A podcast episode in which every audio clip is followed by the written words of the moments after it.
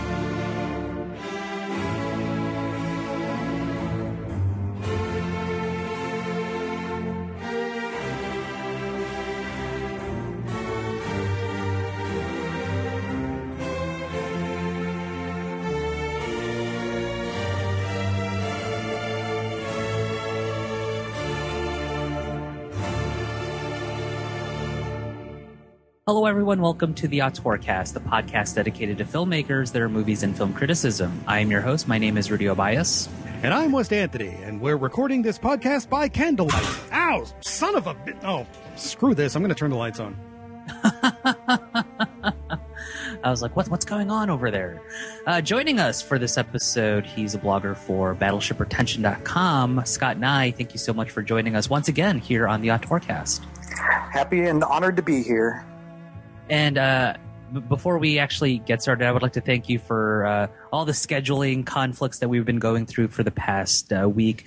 Uh, our listeners wouldn't know of any uh, things going on behind the curtain at uh, at the Auteurcast because you know if, if if I do my job correctly, our listeners will be getting episodes as as uh, as readily as they're available. But I've actually been having problems with my internet connection for the past week. I was without internet for a week. If you could imagine what that is like, uh, it's pretty frustrating. Um, that I've actually had to go in, actually had to go into an office or or go into a Starbucks to to do to do my my day job. Uh, so it's just kind of weird to be back online. Uh, I've had internet now for probably a day, and it's just weird, uh, I guess, to get back into this routine. So, Scott, thank you for for accommodating uh, this this crazy scheduling that we've been going through. Not a problem. Gave me more time to think about the movie. Yes. Uh, uh, so if you're listening to this podcast for the first time every few weeks, we pick a filmmaker and then discuss and highlight the movies in their catalog chronologically. At the end of the series, we have a retrospective episode where we discuss the filmmakers themselves, and then we try to analyze what makes them an auteur, or at the very least, what makes them worth watching and discussing. In our current series, we're discussing the films of Stanley Kubrick, and this is our episode on his 1975 film, Barry Lyndon. Wes, do you have a synopsis for us?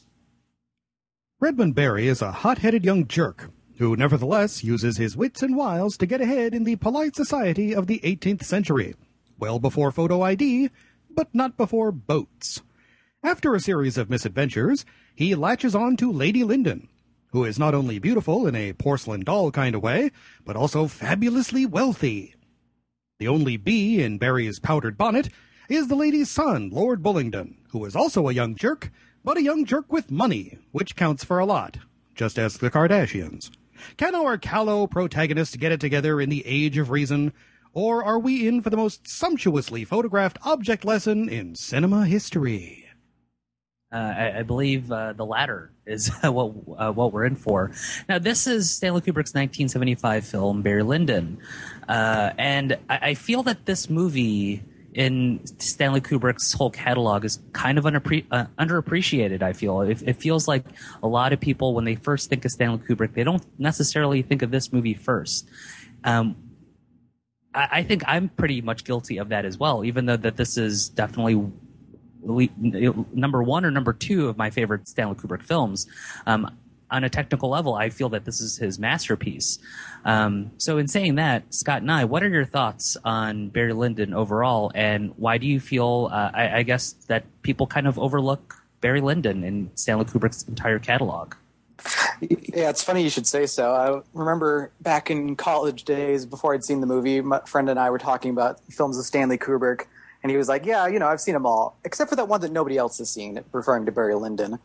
Um, and ever since then, I've always been intrigued by it. And the first time I saw it was a few months later, and it just blew me away. I mean, all of the accusations that Kubrick's later films, you know, weren't terribly human just seemed to fall away. As cold and distant as the movie can sometimes be, it's, I think, immensely empathetic in some regards, especially considering just kind of how big a bastard Barry is.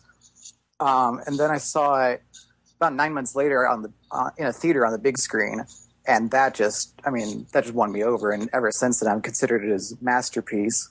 And a lot of people have you know varying theories on why it gets so disregarded. The most pervasive is just that it doesn't have the hook that many of his later movies do you know.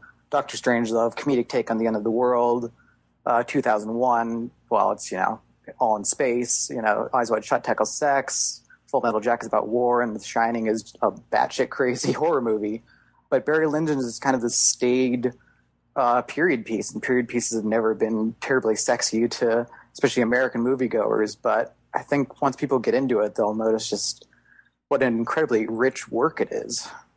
Uh, definitely, we'll we'll definitely talk about the the period uh, piece aspect of, of, this film, and I, I, think you really hit it right there uh, on the head. That I, I, I really do agree with the fact that people don't um, even myself, when first thinking of uh, Stanley Kubrick, this is not the first film that pops in my mind.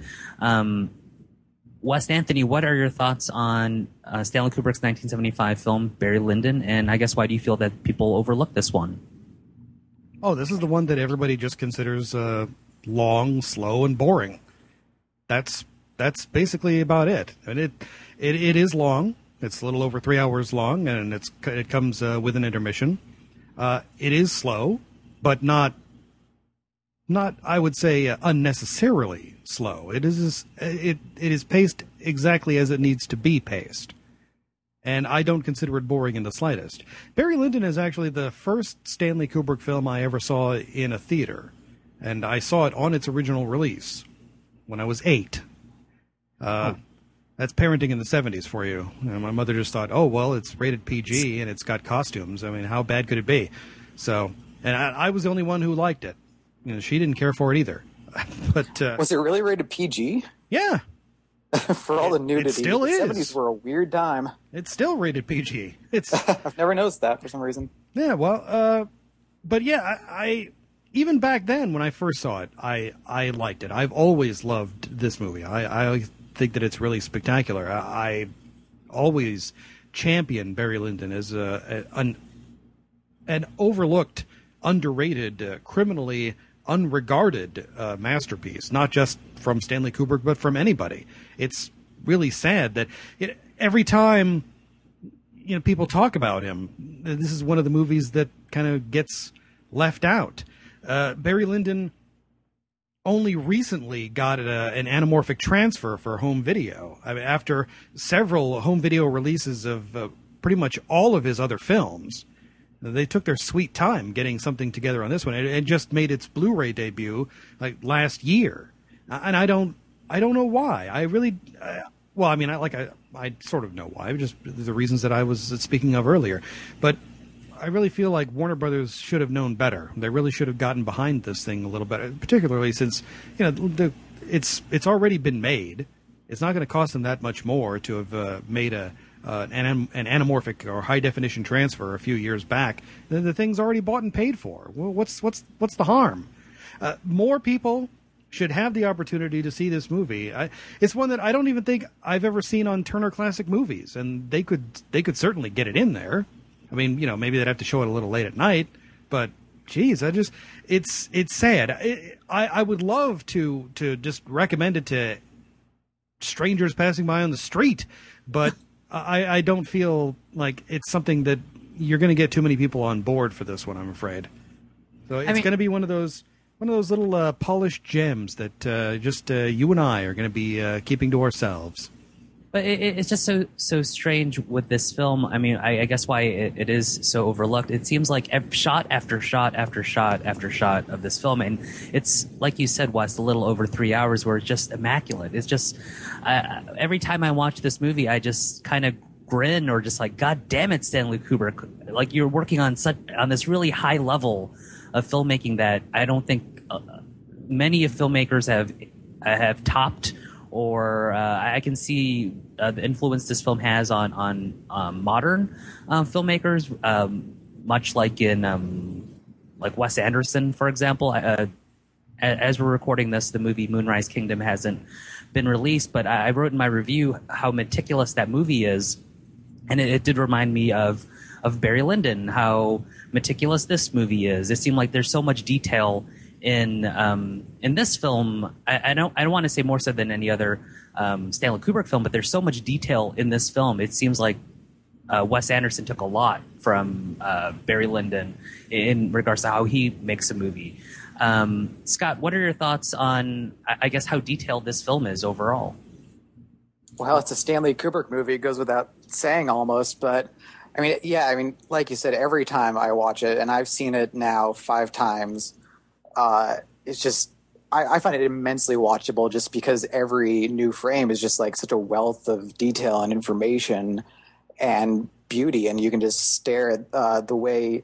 I mean, it, it's all, often compared to paintings of the period, but the extra joy is that you know it becomes a new painting from the beginning of one shot to the end, and there's just such a richness there that I mean, I was saying this too with uh, the films of Béla Tarr. You know, as slow as those seem, I mean, half the joy is just seeing how he gets from one place to another and keeps such immense, perfect control over the frame at each step.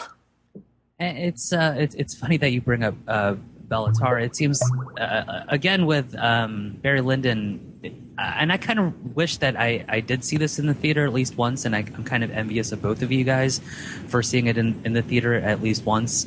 Um, it feels like when you brought up Béla Tarr, that's really the only way I could watch any of his films is on, on the big screen. I, I, I- feel I can't watch his movies at home uh, on my TV because I feel I'd be distracted by other things going on around me. Um, luckily, when I was every time I watch Barry Lyndon, uh, I don't get distracted with things around me because I, am just that immersed into the this, the photography of this film and, and namely the story. Scott, you bring up an interesting point that uh, there's this really human element to this film. There's a, a lot of uh, like that's one thing that what we've been talking about with Stanley Kubrick films, uh, or at least a moniker that goes on to his work is that it's very cold. Where I don't feel that this is a very cold film. Uh, there's a lot of uh, emotion, a lot of relationshipy stuff going on in this film. Um, Wes, what are your thoughts on, uh, I guess, how human this film feels? Yeah, once again, here is where you're seeing one of the things that I really love about Kubrick is the way that he doesn't tell you how to think or how to feel about what's going on. He just presents it in a straightforward, dispassionate manner. Now, in this case, also, you have this really wonderful, ironic uh, narration, which uh, also helps. And that's another thing about the movie that's also kind of it. There's a lot of laughs in this movie. I mean, certainly less as you get towards the uh, the third act, but definitely on the way up in the the first half of the movie for sure. There are some some very funny moments. Uh, but overall, that's one of the things about Stanley Kubrick is that he's not he's not laying on a lot of uh, emotion for you. You have to bring it yourself. It's up to you to decide how you feel about these characters and how you feel about these situations. And it's something that I think a lot of modern audiences are not used to. They're used to being more emotionally manipulated by filmmakers. And that's something that Kubrick doesn't necessarily traffic in so much. I mean, he definitely has things to say about the human condition throughout his work. He has these things to say, but he's not necessarily getting in your face about judgment calls. I mean, he's going to present this this information to you and his ideas in a relatively straightforward manner, and then you got to take it from there. So that's it's up to the the viewer to sort of make some of these judgment calls. The narration certainly kind of helps to sort of tip things in one direction or another, but in spite of that, though, because yes, on on the first half of the film, Redmond Barry is. Uh, you're, you're sort of on his side, even though he is kind of a rakish lout and kind of a, a dope in, in some instances. But then as you get towards the second half, I mean, you see the way he interacts with his son. Uh, you can see that there's a, a, very real and genuine affection there. You see that there's some some actual, honest emotional growth on the part of the character, which you kind of need because it it sort of makes you know all the things that happen afterward that much more effective. Yeah, and uh, it's interesting that you you bring up the narration, and I, I feel that the, the, narration of this film, and for the most part, I, am usually not. I don't like films that have heavy narration, and this film definitely has heavy narration. But I actually really enjoy uh, the narration of this film because, simply put, it, feels like a novel. It feels so rich in that way that I feel this is one of the very few instances where um, a narrator throughout this whole, and the narration is practically throughout this whole film. It really does enrich the story and does engross you, and it really does feel like a novel.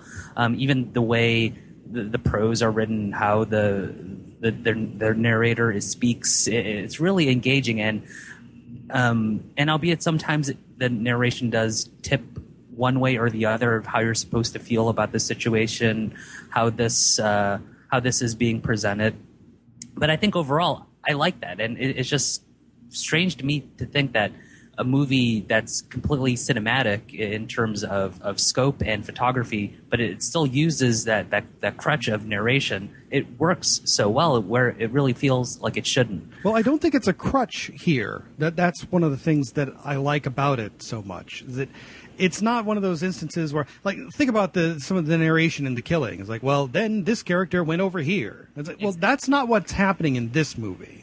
In this film, the narration, which is supplied by the, the wonderful uh, British actor uh, Michael Hordern, uh, it's commenting on the things that you're seeing and sort of illuminating other elements that you might not you wouldn't otherwise be aware of. Like when Barry Lyndon parts with the uh, the the German woman and the narrator has some some things to say about her that are pretty funny. And he and, yeah. and the that main character yeah and the main character has absolutely no way of knowing these things. So we're we're all the narrator is kind of sharing a private joke you know with us that the other characters are not privy to.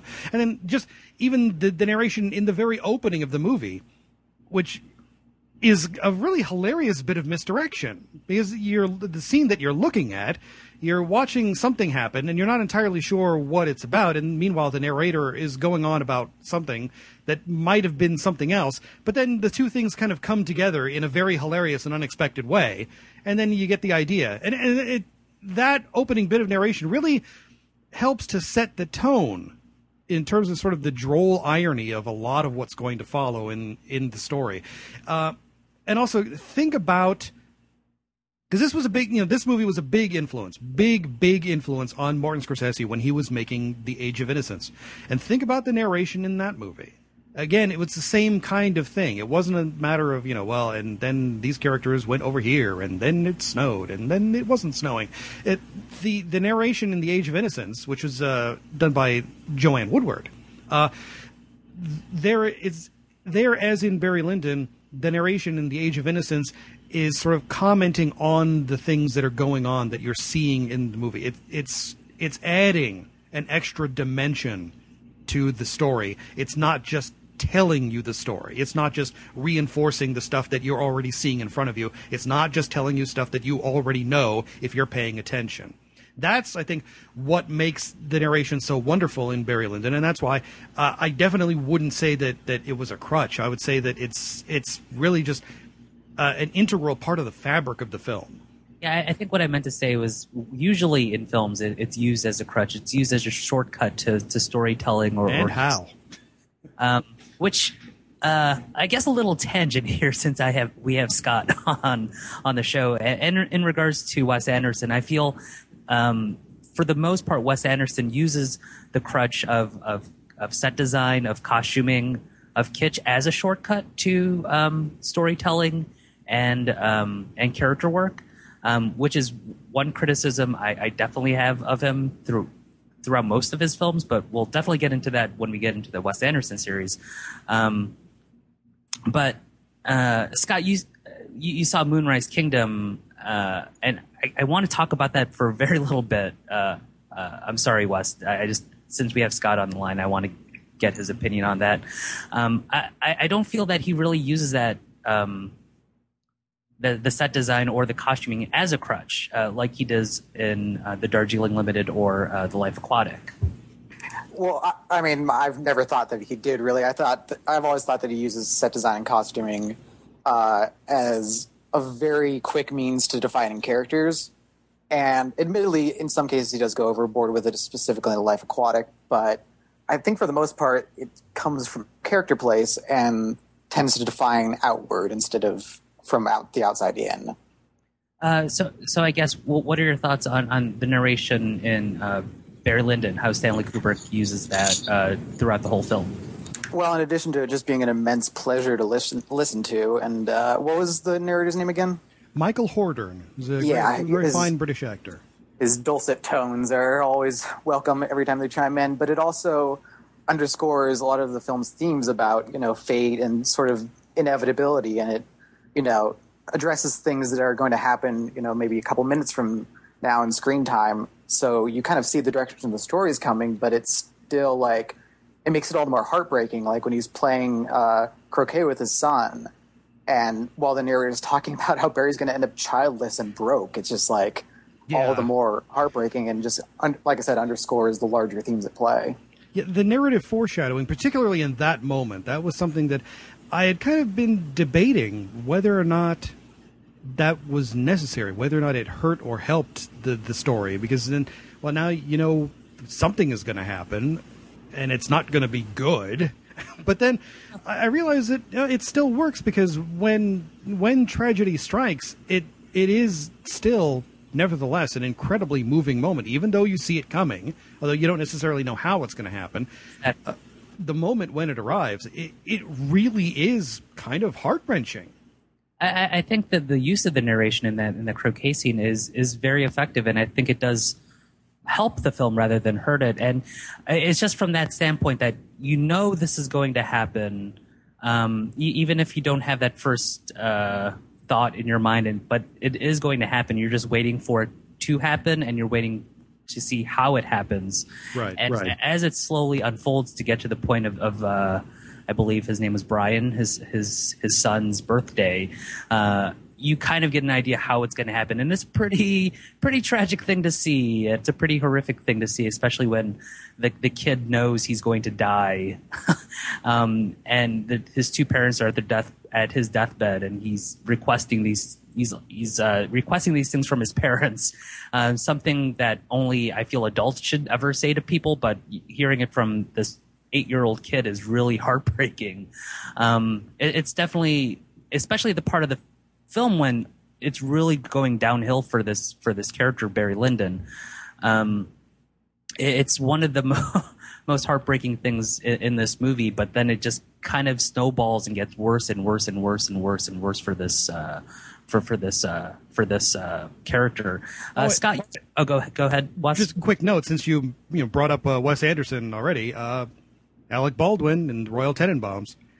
There is a direct line between the narration in Barry Lyndon and the narration in Royal Tenenbaums. If you uh, if you forced uh, Wes Anderson to give you an answer, I'm sure he would confirm it. and uh, I don't want to be too spoilery, but he, he does that again in um, Moonrise Kingdom. With Alec Um, Baldwin? I can't, not Alec Baldwin. Who? Uh, Scott, do you remember the actor who was the? Um, the Yeah, the the great Bob Balaban. Oh, yeah. really? Okay. Hey, you know what? Uh, listen, uh, filmmakers of the world, uh, if you uh, if you want a, a voice to uh, provide some ironic narration for your film, uh, right here, give me a shot. you have no idea how much I would love to be the next Michael Hordern in Barry Lyndon. How I awesome love would that be? that. yes, I would love it. Uh, you can follow him at, uh, on Twitter at Dr. Wes Anthony. And, Um, but it, I guess getting back to the narration, I mean, it seems like lesser filmmakers or move. I mean, why I get so turned off by it in movies is it, it is used as a shortcut. It is used to say, well, here's the situation, and I'm just going to go away, but then come back later on. And I, I do like the fact that this narrator doesn't just tell you what's going on, but it, and again informs you of other things that are going on in, in the plot. But it really engages you, and I don't want to say that this is. Um, is it too pretentious to say that this is you know just as much uh, a character to the film as Barry Lyndon himself? Um, it, it kind of seems like it's kind of the voice of God or, or something informing uh, informing the audience of this is uh, this is what the people are, this is what the situation is, and this is how everything's going down. But the voice of God that has uh, this this kind of a sense of humor. Um, Scott, you, you bring up an interesting uh, point. Is something that I, I, would like to touch upon about the the the idea of chance, the idea of inevitability. Um, I mean, throughout this whole film, the character Barry Lyndon is kind of this uh, gambler. I mean, he plays a lot of cards, but he's um, sometimes he cheats at, at, at, cards, and I think that's an an idea that Stanley Kubrick is trying to get at. Uh, is this idea of chance that it's by chance that this uh, this man um, Redmond Barry ended up to be Barry Lyndon. I mean, of course, a lot of it had to do with his charm and charisma, but he had to be put in a situation uh, that that was put into motion by chance um, to get into that situation. And I, I, feel that that's a really important theme of this film. Oh, absolutely. I mean, it's central to most of Kubrick's work, um, but in this, he really capitalizes on it and. Uh, just, I mean, you think of like all the circumstances that led to get Barry to where he is in the film's second half are just like very little of it is by his own design. You know, he sets out to you know win the heart of his cousin and ends up you know enrolled in two different armies and eventually gambling assistant to a wealthy man. You know, almost you know doing nothing along the way to get himself there. And uh, I, I think the the the the period piece-ness of this. I mean, this film is set in the, I believe it's the 18th century uh, in in Europe. Probably turned off a lot of uh, Americans, uh, American audiences to this film, and I, I can actually see why um, this is kind of overlooked, uh, despite its its beautiful photography and engaging story. Um, I mean, I for one, I kind of I don't want to say I seek out or, or cringe to the fact of uh, watching a film that takes place uh, in, a distinct period, but uh, I, I, feel that it, it is going to be somewhat of a turnoff considering that the last film that Stanley Kubrick made was A Clockwork Orange, uh, a film that was vastly different from, from this film in Barry Lyndon. Yeah, going from the near future to uh, the relatively distant past, uh, it is a bit of a leap, I suppose, for some people, but I really don't think that should discourage people. I really think that everybody ought to give this movie a chance. I mean, look, uh, even if you think that it's really long and slow and boring, look, you're at home. You're going to watch it at home. Just if you get tired, just put it on pause and go have a sandwich, go take a nap, go walk the dog, do some laundry. I really feel that this is a very rewarding experience, and I think a lot of you are are missing out if you're just going to dismiss Barry Lyndon out of hand. Uh, I agree. It's a very, very rewarding uh, three hours uh, of a film. And I think about this movie being nominated. This movie was nominated for Best Picture uh, for the 48th uh, Academy Awards in 1976 for the movies of 1975. Uh, it was nominated but did not win and Stanley Kubrick was also nominated for Best Director. But looking at the movies that were nominated for Best Picture that year, um, One Flew Over the Cuckoo's Nest that it won the Best Picture award that year. Um, Dog Day Afternoon, uh, Jaws, and Nashville. I mean, these are pretty great uh, cin- uh, define his cinema history defining films, and I, I, don't know if Barry Lyndon necessarily should have won the Oscar in, in this point. Um, just looking at what movies it was going up against this year. Oh, I'm not the biggest fan of One Flew Over the Cuckoo's Nest, but uh, in some ways, I wouldn't wish upon it the legacy destined to most Best Picture winners, which is eventually just kind of being discarded and considered overrated. I, uh, it is kind of weird that uh, Barry Lyndon definitely seems as sort of out of place with the, against the other four nominees. Uh, and I don't know necessarily that I would have given it the nod for Best Picture either, uh, given the tenor of the times uh, in 1975. Uh, a costume drama is kind of an anomaly in that, particularly in that era. That was something that really had gone gone away by like the late 60s. There there really weren't too many of those things going on anymore. Certainly not costume dramas as lavish and as opulent and as beautiful as this one. Um, sometimes they would, you know, they, they made nominal comebacks here and there. In fact, actually, the, the director of One Flew Over the Cuckoo's Nest, Milos Forman, went and directed uh, Amadeus in 1984. That was a big ass uh, costume spectacle. And actually, it's really funny. The uh, the cinematographer for Amadeus, he he begged Kubrick for the lens that Kubrick used to get the the candlelit shots, and Kubrick said no. He never loaned that out to anybody. Nobody ever got those shots the way Kubrick did in Barry Lyndon, ever, ever, because he used it in that movie and then he just put it away somewhere. He was like in a drawer in the garage or something.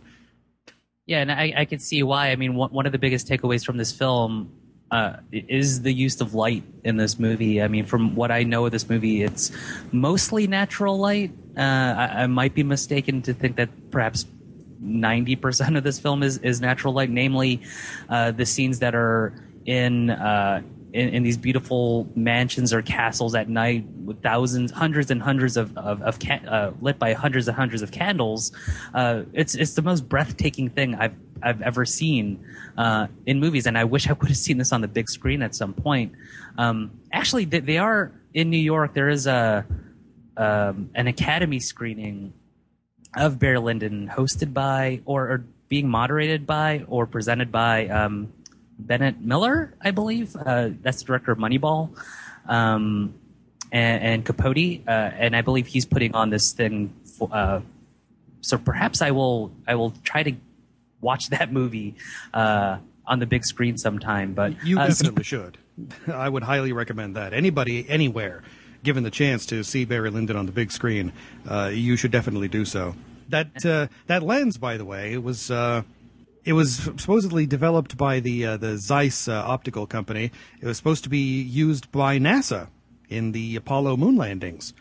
So there's another piece of the conspiratorial puzzle for everybody. Uh, which we'll talk about in the next episode, I'm sure.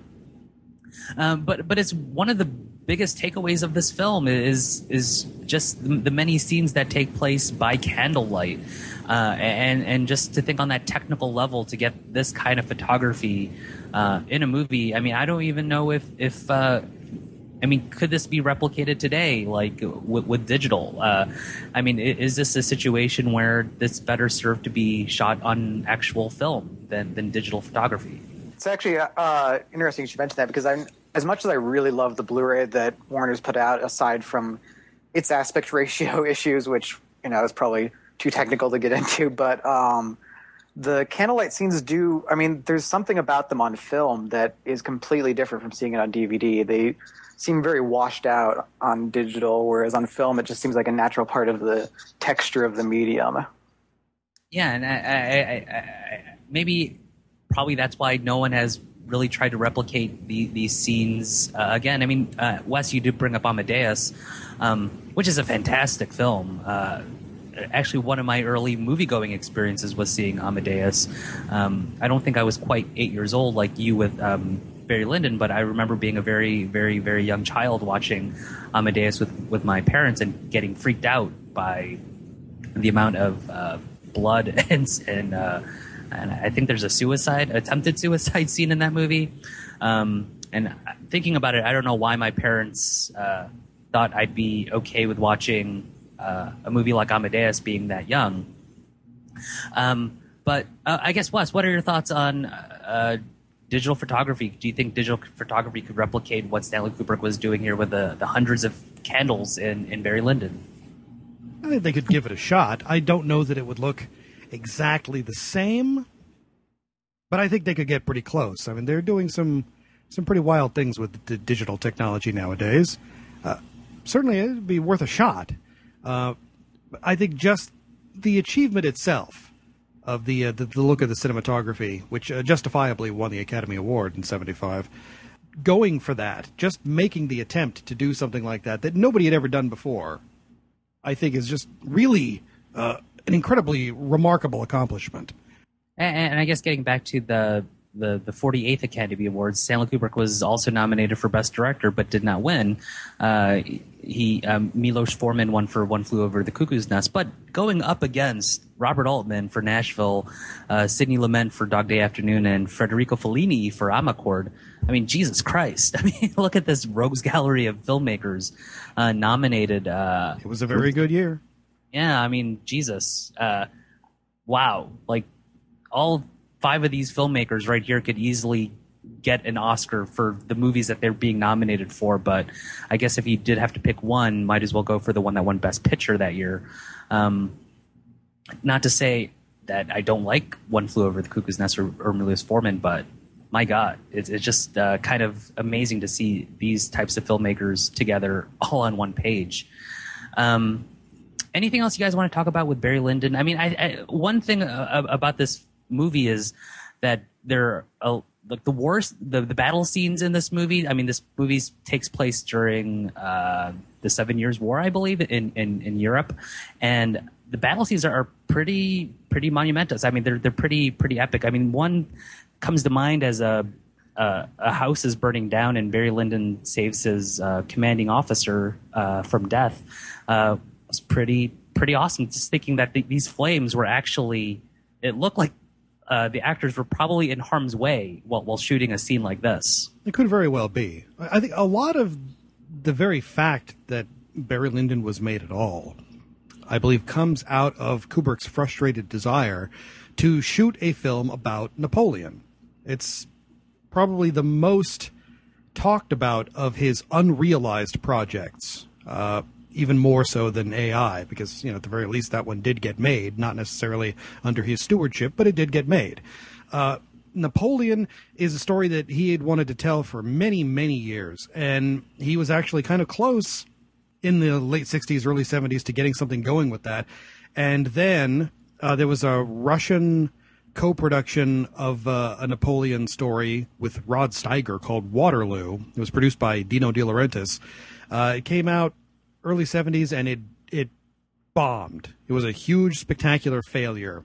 And because of the the failure of that film, Kubrick felt that the public was not going to take a chance on another Napoleon film anytime soon, so he reluctantly shelved his Napoleon project. And there are reams and reams of uh, research that he had there still in his archives. I, I plan on taking a look at them myself. And you know, as I believe I've mentioned earlier in our series on Kubrick, uh, later on uh, in in October of this year, the uh, Los, the Los Angeles County Museum of Art is going to be hosting an enormous uh, Kubrick retrospective uh, exhibit so they're going to be showing all kinds of uh, materials from all of his films, and not just the ones that he made, but the unrealized ones as well. Include the the Napoleon Project and AI and the Aryan Papers, which was the the Holocaust film that he wanted to do, which he abandoned again because somebody else kind of beat him to the punch, which was uh, Steven Spielberg making Schindler's List.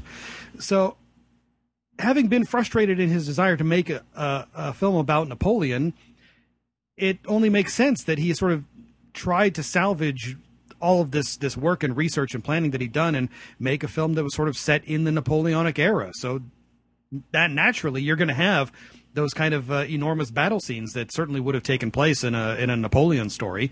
And that's I think why some of those scenes are uh, are as great as they are. You'll also notice uh, really uh, sharp-eyed viewers notice that there is a sort of a reverse version of a shot in Paths of Glory in uh, in Barry Lyndon, in one of the battle scenes, you know, there's a, a scene where the uh, it, it, takes place in a bunker, right? And the the camera there's a sort of a square hole in the bunker that you can look out and see the uh, the the battlefield, and the camera moves in through that hole, and then you see the exterior, and you see the battlefield, and the battle is in is raging in all its glory. There's an exact opposite of that shot in Paths of Glory, where it, starts out from the exterior of the, the battlefield and then the camera moves out through the hole in the bunker. Uh, I, I that can't be a coincidence. I think he's definitely making some kind of a little uh, visual in joke there for, for people who are, are fans of his work. Uh, yeah, well, we'll definitely. There's a, an aspect of, of this film that we'll talk about in um, in the Shining episode or our next episode, episode 103, I believe, where we'll talk about the Shining. Um, that I, I want to bring up in that episode, and not necessarily this episode, but it does have to relate to this movie, Barry Lyndon. Um, Okay. but I guess that will just be a tease for our listeners and Wes, I guess. Um, that I will bring that up again. Uh, that that this moment I, I feel in the next episode. Fair Um, enough. Now, um, I had mentioned the uh, the Oscar for cinematography that the film won uh, was given to uh, John Alcott.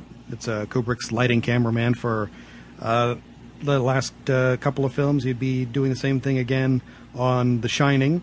Uh, and it also won three other Oscars one for costume design, no surprise there, one for production design, which was by Ken Adam, who had done the production design for Kubrick on Doctor Strangelove back in uh, 64. And of course, he was also very well known for the production design that he did on several of those uh, really great James Bond films of the 60s and 70s. And then it also won for a category that uh, doesn't really exist at the moment. It was a best adapted score. Because all of the music in Barry Lyndon is classical music that was, of course, uh, selected by the director but rather than use uh, existing recordings, uh, he had all the music was uh, re-recorded for the film, and it was uh, adapted and arranged and conducted by uh, a composer named Leonard Rosenman. Uh, he's done original work. He's done scores for films like uh, Rebel Without a Cause and Fantastic Voyage, and he won the Academy Award for doing this film. And I I don't have a problem with that because I this the soundtrack for Barry Lyndon is one of my all time favorite soundtracks. The, music in this film is just uh, spectacular and wonderful uh, all the way through. Uh, th- it was released on vinyl here in the United States, but it has never been released on compact disc. Uh, in the United States, I have a French import version. That's that's the length I was willing to go to get one of those. But uh, and we need to talk about some of the some of the actors Well, real quick, I just want to say one quick thing about the score. Sure. Which I agree is magnificent. And what he really gains by bringing in a composer to adapt it is to bring back that central theme so many times in so many different contexts. Like to bring it back in kind of an operatic way uh, at the at Brian's funeral, and then to very quickly turn it on its head to create tension for that uh, uh, the duel sequence, the ten minute duel sequence is that same theme, but just slowed down and so simplified and so effective to have that as a recurring thing. Yeah, I think that was a very good idea. That- well, that- let's, let's actually uh, talk about that duel scene. But uh, finish. Go ahead, uh, Wes. I'm sorry to interrupt. No, I just uh, want to talk about some of the really wonderful performances. Uh, Ryan O'Neal actually does a pretty good job. Uh, there was definitely some some concern in some quarters when the film was originally released, when they, it was announced that Ryan O'Neal was going to star in the movie, because some people thought that he was kind of inappropriate for a, a Stanley Kubrick film. He was never really regarded as uh, one of our, our finer American actors. but just because of that reputation that he was he was considered like not worthy enough or something? Because I actually think he does a pretty bang up job here in Barry Lyndon. He does. He does a good job. But yeah, I think there are some people who felt that uh, he wasn't good enough to be in a Stanley Kubrick film. I think he he acquitted himself fairly well. And uh, uh, Marisa Berenson, who was uh, a model, and then uh, this wasn't her first movie, but it was uh, one of her her first movies uh, as Lady Lyndon. She's she's really not given too much to do uh, at first, but then later on, as things get hairy, she she also acquits herself very well. I I I like her in this movie. Um, I of course uh, we we love Michael Hordern as uh, the narrator. I like uh, Godfrey Quigley as Captain Grogan, uh, the the friend to uh, Redmond Barry in the, the first act of the film. Uh, that's that's a really nice performance there. Um, Leon Vitali, who plays the older version of Lord Bullingdon, uh, he gets off some really wonderful moments in this film, and then he never acted again. But he actually spent the rest of his career as an assistant to Stanley Kubrick. You will see the name of Leon Vitali as a special assistant to the director in all the rest of Kubrick's films. He he stopped acting but he stayed on to work uh, for for Kubrick. So I thought that was kind of a, an interesting note uh, in that guy's career. Uh, a, a, really nice uh, turn by the actor Murray Melvin as uh, Reverend Runt, who uh, I, he he looks exactly like a character named Reverend Runt should look. I I love that guy's performance. Uh, there is the return of another actor from a Clockwork Orange, Philip Stone. Philip Stone, who played uh, Alex's father in A Clockwork Orange, now is here in uh, Barry Lyndon as the, the Lyndon family's accountant, Graham. Uh, he uh, he rises to the occasion in the third act, and uh, this is not the last we will see of Philip Stone in a Stanley Kubrick film. and I also have to point out, because uh, I mentioned him earlier in our episode on 2001: A Space Odyssey, because where he was uh, uh, a suspicious uh, Soviet scientist, and uh, here he plays uh, Captain Quinn, the fine actor Leonard Rossiter. He gives such a wonderful comedic performance as Captain Quinn in this movie. Uh, it's hysterical. He's only in the first act, but he's just hilarious. Everything he does, just watch him when you know the the they've announced the uh, the engagement between Captain Quinn and Nora Brady and uh, the whole uh, Brady bunch is uh, telling him, "Oh, kiss her, kiss the girl." Watch her. He kisses her like he's been practicing. it's just hilarious. This guy is such a ridiculous fop. I love it. Well, what I what I enjoy about this film um, is the the civil uh, civility of this movie. I mean, it, it's just interesting every time I watch it. Like people have uh, grievances with other characters, but they, it seems like they have to go through like so many hoops, or just they have to go through so many.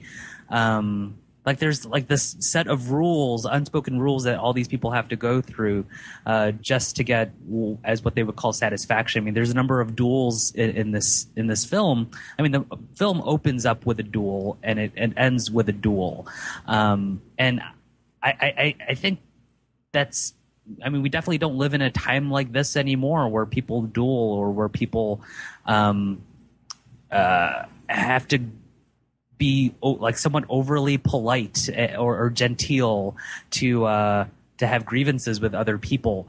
Um, and Stanley Kubrick puts it in a way where it's. I don't think it's a romantic side of it. I mean, it, it does definitely seem um, brutal, but I don't think Stanley Kubrick ever puts it in in a way that uh, where I guess we kind of wish that we live like this anymore. I definitely don't get that air from from Barry Lyndon.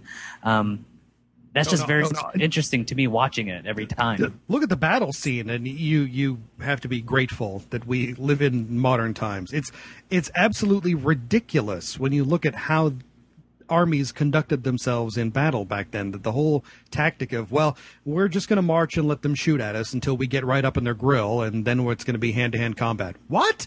Are you nuts? That is just you got to be high to think that that's uh, any kind of military strategy. Well, I mean, even the duel, like you you shoot, you stand your ground, then I'll shoot, I'll stand my ground, and we'll we'll just see what happens here. Uh, I mean, we'll, at the one the last duel in this film, uh, you know, uh, Lord uh, Bullingdon accidentally shoots his gun, and you know he he loses his chance, you know, and then um, Barry Lyndon shoots his uh, gun into into the ground as well because I, I guess out of fairness, um, but it no, just seems it's, like it's out of mercy. Because definitely he could shoot Lord Bullingdon and be done and just go about his business. But he's actually the thing is that the the tragedy of his own son has kind of softened him up a little bit, just a little bit, and he really does actually figure. Well, if I do this, just fire into the ground, then I'm giving Lord Bullingdon a way out. And then we can just say, well, we did the duel, no harm, no foul. Everybody can go home and have ice cream or whatever the 18th century version of ice cream is. Uh, and that's the thing is that, that that's one of the things that just makes it so so crushing in there. Well, then you think that then, well, okay, so now maybe Lord Bullingdon has now learned the value of uh, of equality of mercy and kindness. So nope, nope, he hasn't. He hasn't gotten his satisfaction. And he's going to take his turn again. The dick. Well, I, I can't help yeah. but wonder why why are the rules of the duel changed for, in that instance? Because the the rules seem to be pretty much the same for every other duel in the movie, which is you're going to turn, you're going to cock your pistol, you're going to fire your pistol at the same time. I, I don't know why in this last duel suddenly the rules are changed, and you know we're going to flip a coin, and one guy gets to shoot, and then the other guy gets to shoot. Uh, Scott, Maybe maybe he's uh, risen in class and they do it differently at that stratosphere. Oh, maybe. But it it is like the great tragedy of the one decent thing Barry does in the whole movie practically Yep. is then rewarded with his total downfall. No good deed goes unpunished.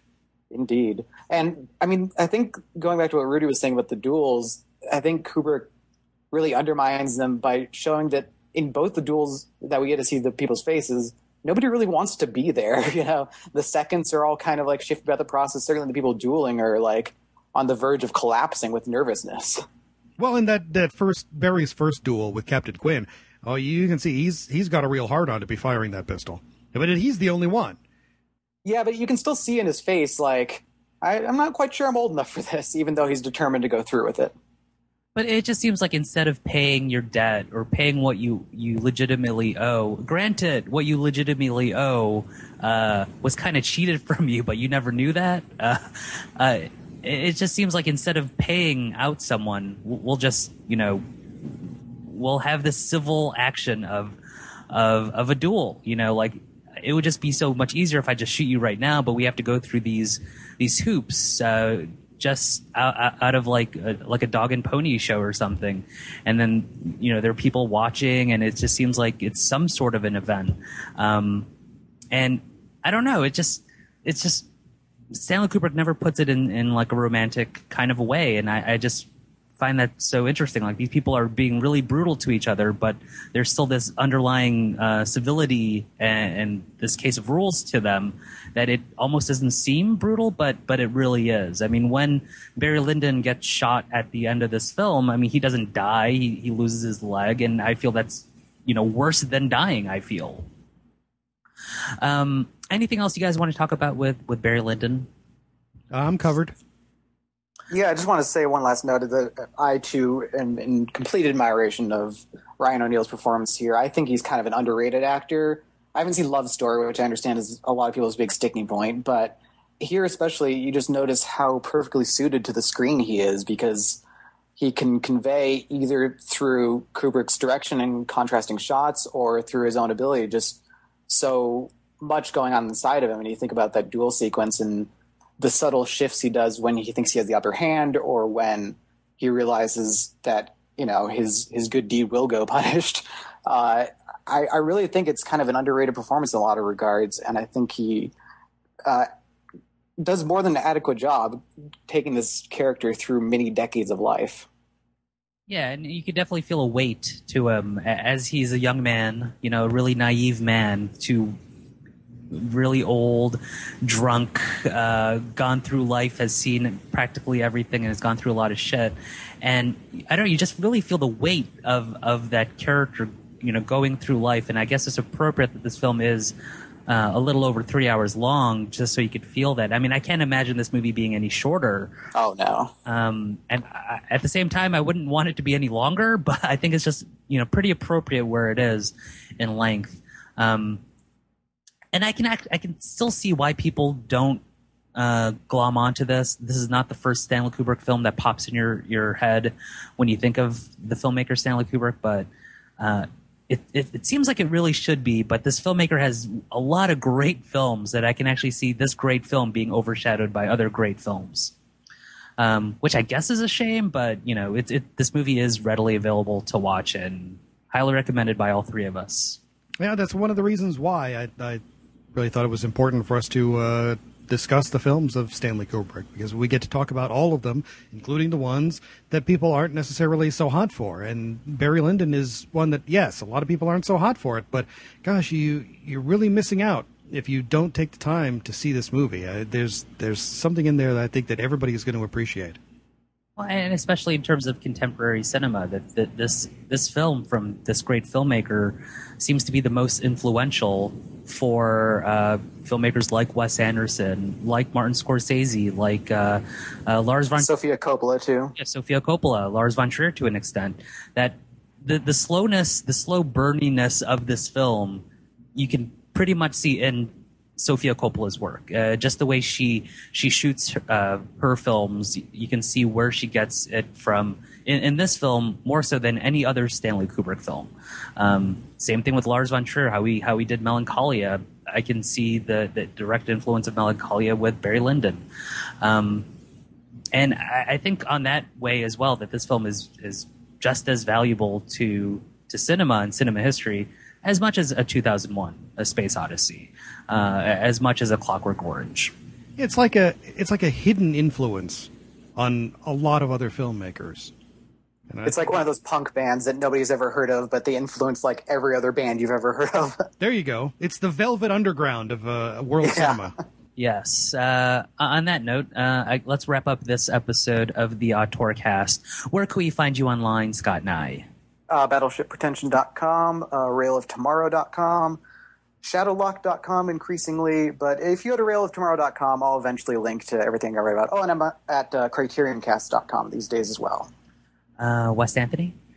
You can follow me on Twitter at Dr. Wes Anthony and head on over to our Auteurcast Facebook page, as uh, many people have done. I want to express our uh, thanks and gratitude for many of the really wonderful and kind messages that we've received on our Auteurcast Facebook page uh, upon our 100th uh, episode on 2001: A Space Odyssey. A lot of people had some some very kind remarks for us there, and I just want to say that uh, we have uh, seen them, I've read every one of them, and I appreciate them all. It's uh, it's really gratifying to know that you know people are really just responding to us and and are are congratulating us on this 100 episode milestone. You go to facebook.com slash auteurcast, hit the like button, and you will receive updates on everything that we have going on. And uh, Scott, if we ever do an episode on Sky Captain and the World of Tomorrow, you'll you'll definitely be invited for that episode. Why do you pick that one? I didn't know I had such a reputation. Uh, isn't that where you got your, your, your Twitter thing from? Was from? Oh yes, yes, that's right. Yeah. Which I, yeah, I forgot to mention. I'm on Twitter at Rail of Tomorrow. But yeah, I will talk Sky Captain until the sun comes up. and and that's why you'll be invited uh, if we ever do a, a one-off episode. Right, the, the one the one film of Kerry Conran. has I'm assuming it's a man. Unfortunately, uh, is that? Yeah, it is. Uh, the only film that he's done. It is as much as he's he was linked to John Carter for a while as well, but he just can't get anything else going. Oh, that would have been an interesting thing if he did John Carter yeah. Uh, and you can follow me on Twitter, tw- uh, twitter.com slash Rudie underscore Obias. That's R-U-D-I-E underscore O-B-I-A-S. Uh, auteurcast.com, shockya.com, where I'm the movies editor, and everything that is Rudie at rudieobias.com. Uh, what did you think of uh, Barry Lyndon and the work of Stanley Kubrick? You can send all your feedback to auteurcast at gmail.com. You can also leave us a voicemail at 347-878-3430. You can also follow us on Twitter, twitter.com slash auteurcast. If you'd like to leave us a review and rating on iTunes, please do so by searching the words Auteurcast, and we'll pop right up. On the next episode of the Auteurcast, we're going to be discussing Stanley Kubrick's 1980 film, The Shining. I would like to thank Scott Nye from BattleshipPretension.com for joining us here on this episode of the Auteurcast. Thanks again for having me. So, closing out this episode of the Auteurcast. In the words of Samuel Fuller, extending the language of film sometimes starts with just trying to show one true thing with candles. Uh, thank you for listening to our show. Goodbye.